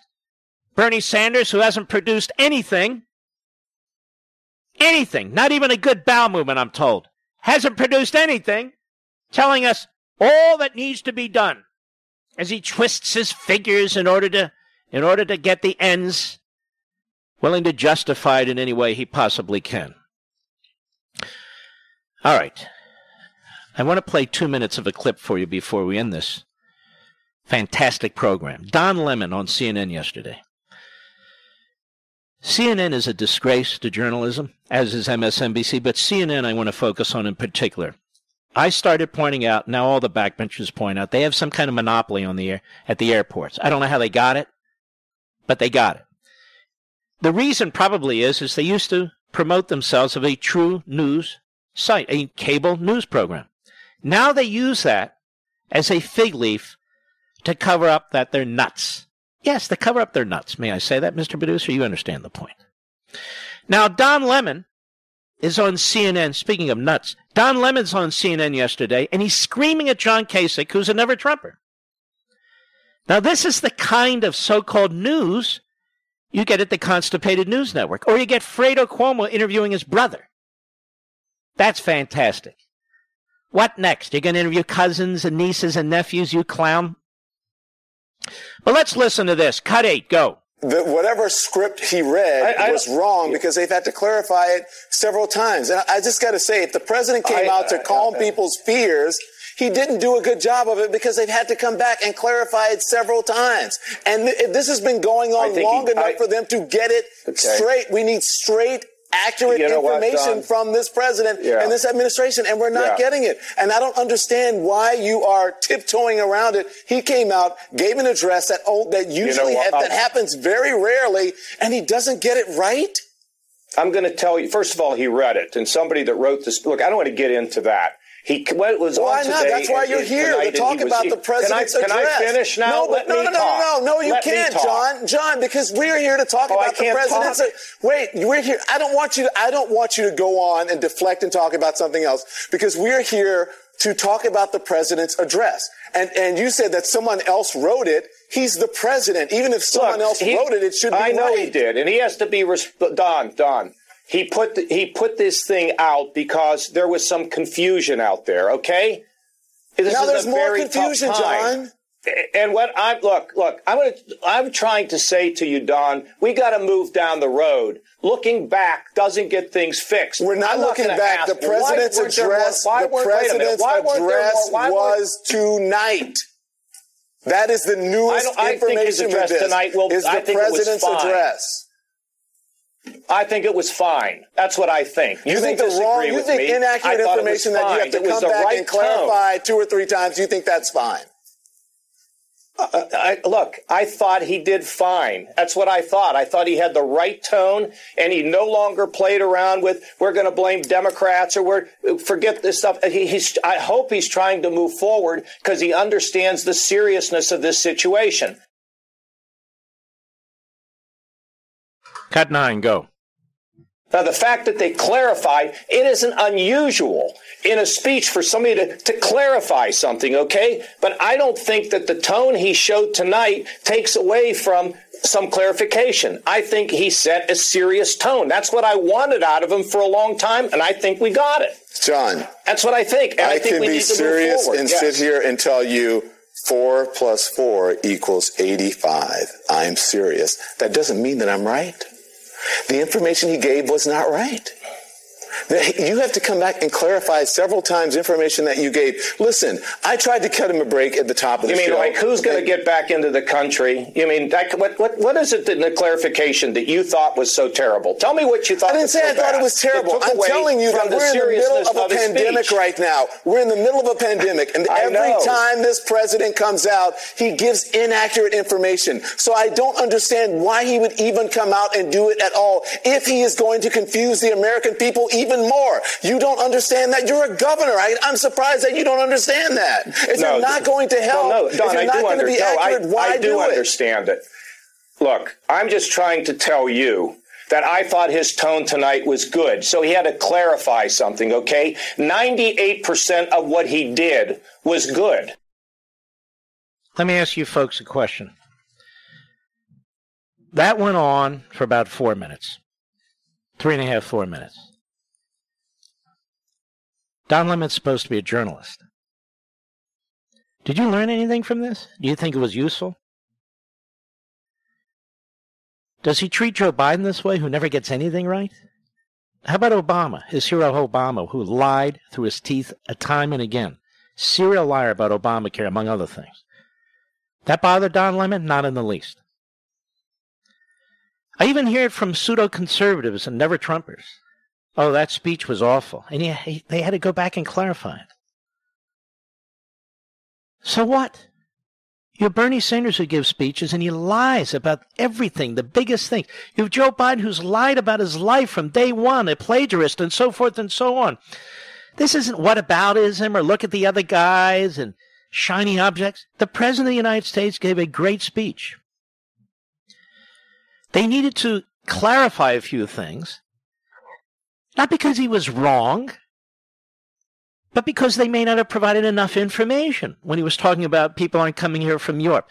He's not giving a speech with footnotes and parentheticals. That's not what he does. That's not what Reagan did. That's not what you do. But to suggest he doesn't know what he's talking about and therefore he's not serious and look at this, you got to make clarifications. My God, you better never read a newspaper or watch a news program. They're having to clarify all the time. I'll be right back. Mark Levin.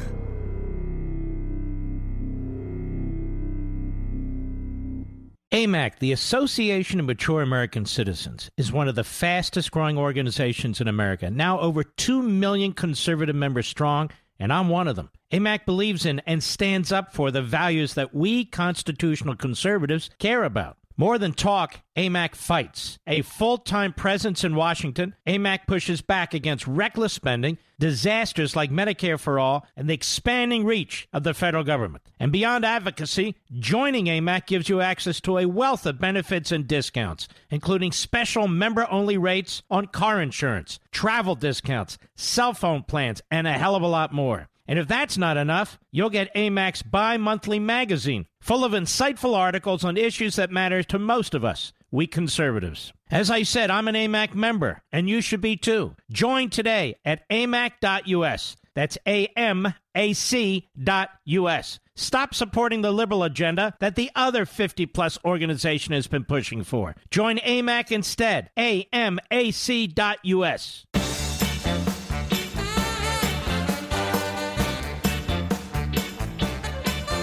Well, I won't see you until Monday. All is well. I have business to attend to tomorrow, and sometimes I just have to do it. I hope you'll join us on Sunday. We have a great show on my Fox show, Life, Liberty, and Levin, 8 p.m. 8 p.m. Eastern. I want to apologize to all the callers. We have excellent callers on our call screen. One, two, three, four, five, all seven. I apologize to Dave, Joe, Bill, Gerald, Cynthia, Leonardo, others, and so forth. Thank you all. My magnificent audience, thank you. I'm blessed by you. We salute our armed forces, police officers, firefighters, and emergency personnel, all the people up and down the chain who are working so hard to address and figure out this coronavirus. We do appreciate you on this program. Thank you. God bless you. I'll see you Monday. From the Westwood One Podcast Network.